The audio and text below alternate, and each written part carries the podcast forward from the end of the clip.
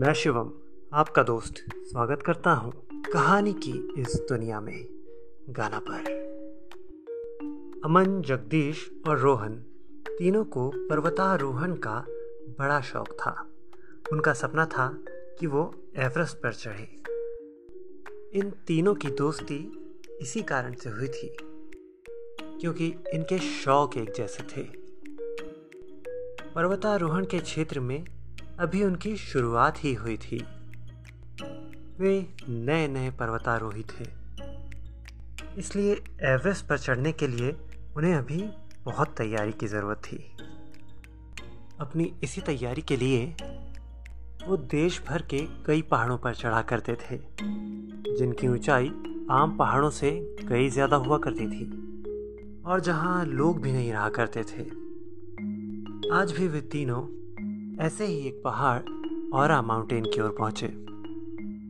और माउंटेन काफ़ी बड़ा था। उन्होंने इंटरनेट पर इसके बारे में सारी जानकारी ले ली थी। इस पहाड़ पर कोई नहीं रहता था। पर पर्वतारोहियों की ये पसंदीदा जगह थी। तो इंटरनेट पर उन्होंने इसकी सारी फोटोग्राफ्स देख रखी थी। ताकि अंदाज़ा हो जाए कि यहाँ पर कैसे चढ़ाई करनी है। और आखिर कितने दिन लगेंगे उन्हें इस चढ़ाई में? सब कुछ तय करने के बाद ही वो लोग इस माउंटेन तक आए थे। ये उनका तीसरा माउंटेन था। स्थानीय प्रशासन से परमिशन लेकर उन्होंने आज इस माउंटेन पर चढ़ाई शुरू की। उनके पास ज़रूरत का हर सामान था। शाम को लगाने के लिए टेंट, पहाड़ों पर चढ़ने के लिए आवश्यक कुल्हाड़ियाँ, रस्सियाँ और खाने का सामान। धीरे धीरे अब वो पहाड़ चढ़ने में माहिर होते जा रहे थे। दो बार पहाड़ चढ़ने के कारण अब उन्हें इस सब की आदत सी हो गई थी। इसलिए अब उन्हें थकान महसूस नहीं हो रही थी। दो बार के मुकाबले इस बार उन्होंने कुछ ज़्यादा ही चढ़ाई कर ली थी। शाम ढलने वाली थी। वो पहाड़ के एक ऐसे स्थान पर पहुँच चुके थे, जहाँ काफ़ी दूर तक समतल ज़मीन थी। वहाँ से वो अगली चोटी साफ़ देख सकते थे, जिस पर उन्हें चढ़ाई करनी थी। पर आज रात उन्हें यहीं रुकना था। सूरज ढलने से पहले उन्होंने अपना टेंट लगा लिया, क्योंकि उन्होंने इंटरनेट पर सारी जानकारी ले रखी थी। तो उन्हें पता था कि पहाड़ के इस हिस्से में एक तालाब भी है। एक छोटा सा तालाब पर पहाड़ी के ऊपर होने के कारण इसका पानी बिल्कुल स्वच्छ था। वैसे इन्होंने इंटरनेट पर एक और चीज़ देखी थी। इस तालाब के पास ही थी एक झोपड़ी, जो शायद पर्वतारोहियों के लिए ही बनाई गई थी, पर उन्हें वो ढूँढने पर भी नहीं मिली। तो आखिरकार उन्होंने अपना खुद का टेंट लगा लिया, जो कि वो साथ लाए थे। शाम को आग जलाकर खाना बनाया। बातें हुई हँसी मज़ाक हुआ। उसके बाद तीनों टेंट में अंदर चले गए। दो बार पहाड़ चढ़ने के उनके अभ्यास ने अब उन्हें ज़्यादा थकान भी महसूस नहीं होने दी। तो तीनों टेंट में बैठे बैठे गप्पे लड़ाने लगे। जगदीश रोहन एक साथ बैठे हुए थे और अमन उनके सामने। कुछ देर बात करने के बाद अमन ने जगदीश और रोहन के पीछे की ओर इशारा किया और जोरों से चीख पड़ा। जगदीश और रोहन बुरी तरह से डर गए और जब उन्होंने पीछे पलट कर देखा तो टेंट की दीवारों पर बाहर उनके द्वारा जलाई गई आग की बस रोशनी थी और कुछ भी नहीं। अमन ज़ोर ज़ोर से हंसने लगा। ये उसका एक मज़ाक था। अमन ने कहा क्या डरपोक हो यार तुम लोग। इस पर जगदीश और रोहन ने अपने पास रखे बैग उठाकर अमन पर धावा बोल दिया। थोड़ी देर ये हँसी मज़ाक चलता रहा। इस मौज मस्ती में अमन अब उस जगह पर आ गया था जहाँ पर पहले जगदीश और रोहन बैठे हुए थे और जगदीश और रोहन अमन की जगह पर आ गए थे। अमन के ठीक पीछे टेंट पर टेंट के बाहर जल रही आग की रोशनी पड़ रही थी। जगदीश और रोहन अचानक से चुप हो गए और टेंट की उस दीवार की ओर देखने लगे। अमन ने उनसे कहा, क्या हुआ? तो दोनों ने टेंट की उस दीवार की ओर इशारा किया, अबे, मेरा तरीका मेरे पे ही। पर सामने से जगदीश और रोहन कुछ नहीं बोले। अब अमन ने पलट कर देखा तो टेंट पर किसी की परछाई नज़र आ रही थी, जैसे उनके टेंट के बाहर कोई आकर खड़ा हो। तीनों ने आपस में बातें शुरू की। कौन होगा चल कर देखें क्या? नहीं नहीं, पता नहीं कौन होगा। इस पर जगदीश ने कहा कि इंटरनेट पर उन्होंने इस पहाड़ पर जो झोपड़ी देखी थी, शायद उसमें कोई रहता हो और वही बाहर खड़ा हो। और वैसे भी वो अकेला है और हम तीन। फिर भी तीनों अपनी अपनी कुल्हाड़ियाँ साथ लेकर बाहर निकलते हैं। जैसे ही वो बाहर आते हैं, बाहर कोई नहीं था। वो कौन था और अचानक कहाँ चला गया? इस सुनसान पहाड़ पर उनके लिए एक बड़ा सवाल खड़ा हो गया था। उन्होंने अपने टेंट के अंदर एक लैंप जला रखा था।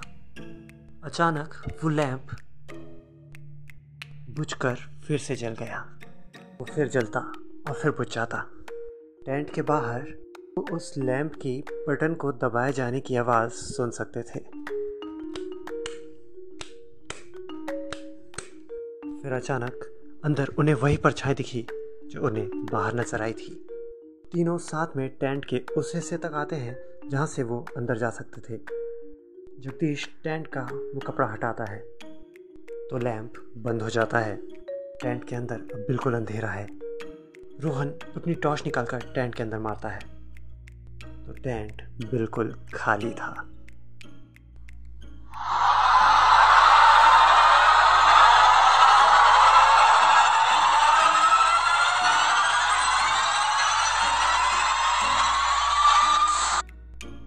तीनों एक दूसरे को देखने लगते हैं और कोई कुछ नहीं कहता। तभी उनका टेंट एक तरफ़ से इस तरह से हिलने लगता है, जैसे कोई उसे उखाड़ने की कोशिश कर रहा हो। टेंट गाड़ने के लिए गाड़े गए खीलों में से एक खीला उछल पड़ता है। वो खीला सीधे ऊपर उछलकर अमन के सामने आकर गिरता है और ज़मीन में धस जाता है। बारी बारी से दो और खीले उछल पड़ते हैं। और वो दोनों जगदीश और रोहन के ठीक सामने आकर गिरते हैं और ज़मीन में धस जाते हैं।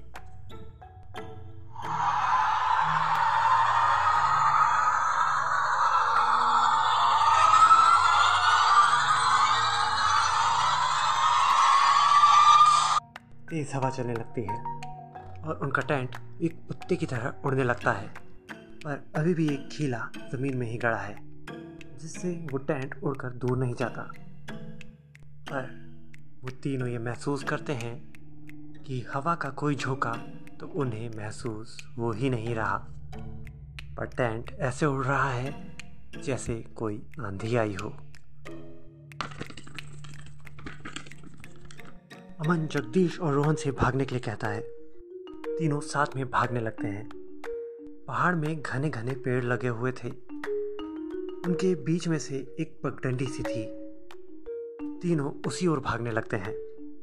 भागते भागते वो काफ़ी आगे निकल जाते हैं। अब एक जगह ऐसी आती है, जहाँ पर ये पगडंडी समाप्त हो जाती है। इस पगडंडी के अंत में सिर्फ़ घने पेड़ थे, जिसके आगे इस अंधेरे में कुछ नज़र नहीं आ रहा था। तभी उन्हें अपनी बाई ओर से कोई आवाज़ आती है। ऐसा लगता है ज़मीन पर पड़े सूखे पत्तों को रौंदता हुआ कोई तेज़ी से उनकी ओर आ रहा है। जगदीश और रोहन दो पल के लिए जम से जाते हैं और जिस ओर से आवाज़ आ रही है, उस ओर एक टक देखने लगते हैं। पर अमन को कुछ नहीं सूझता तो वो बेतहाशा उस पगडंडी पर वापस भागने लगता है, जहाँ से वो आए थे। अमन के भागने की आवाज़ सुनकर जगदीश और रोहन भी हरकत में आते हैं। वो भी पलटकर भागने लगते हैं। पर अमन उनसे काफ़ी आगे निकल चुका था। जब वो दौड़ते दौड़ते थोड़ा आगे जाते हैं तो उन्हें अमन नज़र आता है, जो उनकी ओर पीठ करे हुए खड़ा है। अमन बिल्कुल सीधा खड़ा था। जगदीश उसे आवाज़ देता है, पर जब वो पलट कर ही नहीं देखता तो जगदीश और रोहन उसे कुछ दूरी पर रुक जाते हैं। वो देखते हैं कि अमन के सामने से कोई आ रहा है। अमन के बहुत नज़दीक है। तेज़ी से आती हुई वो परछाई अमन के एकदम करीब आ जाती है और उसके शरीर के आर पार होती हुई निकल जाती है। जैसे ही वो परछाई अमन के शरीर के आर पार होती है, अमन वहीं गिर पड़ता है। जगदीश और रोहन यह दृश्य साफ़ साफ़ देख सकते थे। वो परछाई तेज़ी से उनकी ओर दौड़ती है। इस अंधेरे में भी उस परछाई का कुछ आकार वो देखते हैं। देखने में ये उनकी तरह एक पर्वतारोही लग रहा है, जिसके हाथ में पर्वत चढ़ने के लिए इस्तेमाल होने वाली कुल्हाड़ी है। वो तेज़ी से जगदीश और रोहन की तरफ़ दौड़ता है। जगदीश और रोहन उन घने पेड़ों के बीच में दौड़ लगा देते हैं। भागते भागते उन्हें एक झोपड़ी नज़र आती है। और झोपड़ी के बाहर नज़र आता है एक बुज़ुर्ग आदमी, जो उसके बाहर आग जलाकर आग को सेक रहा होता है। दोनों तेज़ी से दौड़कर उसके पास जाते हैं और उससे मदद मांगते हैं। वो बुज़ुर्ग उन्हें बताता है कि एक बार एक पर्वतारोहियों का समूह इस पर्वत पर आया था। मौसम बारिश का था। वो कोई समय नहीं होता पर्वत पर चढ़ने के लिए। पर इस पर्वत को मामूली सा समझ, वो पर्वतारोहियों का समूह बारिश के मौसम में ही यहाँ पर पर्वतारोहण के लिए आ गया था। जब वो पर्वत चढ़ रहे थे, तभी भूस्खलन हो जाता है और उन पर्वतारोहियों के समूह में से कोई भी नहीं बच पाया। तब से उन सब की आत्माएँ यहीं भटक रही हैं। और वो किसी और पर्वतारोही को भी इस पर्वत पर नहीं चढ़ने देती। अब जगदीश और रोहन उस बुज़ुर्ग से विनती करते हैं कि वो अमन को बचाने चले। इस पर वो बुज़ुर्ग कहता है कि शाम को वो अपनी झोपड़ी के आसपास ही रहता है। अगर वो इससे ज़्यादा दूर जाता है तो वह आत्मा है, उस पर भी हमला कर देती हैं। इसलिए वो उनकी मदद नहीं कर सकता। पर वो उन दोनों को बचा सकता है। वो उनसे कहता है कि आज रात वो उसकी झोपड़ी में ही रुके और सुबह होने पर वो उनके दोस्त को ढूँढने में उनकी मदद करेगा। तभी उन तीनों को घने पेड़ों के पीछे से कई पैरों की आवाज़ आती है। वो बुज़ुर्ग जगदीश और रोहन से कहता है कि जल्दी झोपड़ी के अंदर चलो। वो आ गए हैं। जगदीश और रोहन भागकर उस बुज़ुर्ग के साथ झोपड़ी के अंदर जाते हैं। और झोपड़ी का दरवाज़ा बंद कर देते हैं। ये झोपड़ी ईट और मिट्टी से बनी थी। कुछ जगहों पर ईंटें नहीं थी, जहाँ से बाहर का दृश्य साफ़ नज़र आता था। जगदीश और रोहन उसी जगह पर जाकर ईटों के उस गैप से बाहर झांकने लगते हैं। अब उन्हें घने पेड़ों के पीछे से कई परछाइयाँ बाहर आती हुई नज़र आती हैं। उन परछाइयों के आगे चल रहा था उनका दोस्त, अमन। अमन एक ज़िंदा लाश की तरह नज़र आ रहा था। उसकी गर्दन एक तरफ़ झुकी हुई थी। हाथ बिल्कुल सीधे, सिर्फ़ पैर आगे बढ़ रहे थे। आँखों की पलकें झपक ही नहीं रही थी। जगदीश ज़ोर ज़ोर से अमन को आवाज़ देता है। तो रोहन उसका मुँह दबा देता है। वो सारी परछाइयाँ तेज़ी से झोपड़ी के एकदम करीब आ गई थी।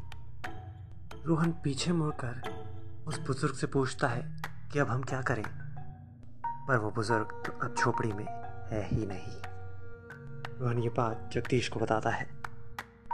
दोनों जब पलट कर देखते हैं तो झोपड़ी बिल्कुल खाली थी। तभी झोपड़ी की दीवार से प्रवेश करती है। एक परछाई देखते ही देखते चारों ओर से कई परछाइयाँ उस झोपड़ी में प्रवेश कर जाती हैं।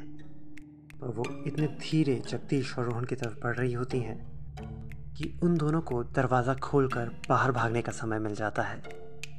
वो दोनों भागकर उन घने पेड़ों के पास पहुँचते ही हैं कि पीछे से उन्हें अमन के चिल्लाने की आवाज़ आती है। अमन गिड़गिड़ाता हुआ उनसे कहता है कि मुझे छोड़कर मत जाओ। दोनों रुक जाते हैं। अब अमन देखने में उन्हें पहले जैसा लग रहा था। अपने दोस्त को छोड़कर वो नहीं जा सकते थे। वो वापस अमन के पास आते हैं। दोनों उसके एक एक हाथ को पकड़कर भागने के लिए कहते हैं। इस पर अमन उन दोनों को पकड़ लेता है और ज़ोर ज़ोर से हंसने लगता है और कहता है, अब कहाँ जाओगे?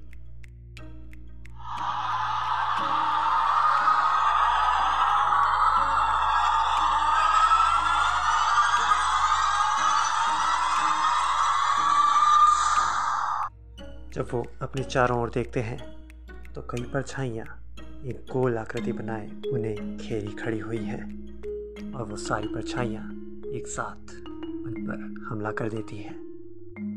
कई दिन होने पर भी जब अमन, जगदीश और रोहन वापस नहीं आते तो स्थानीय प्रशासन उनकी खोज में एक टीम भेजता है।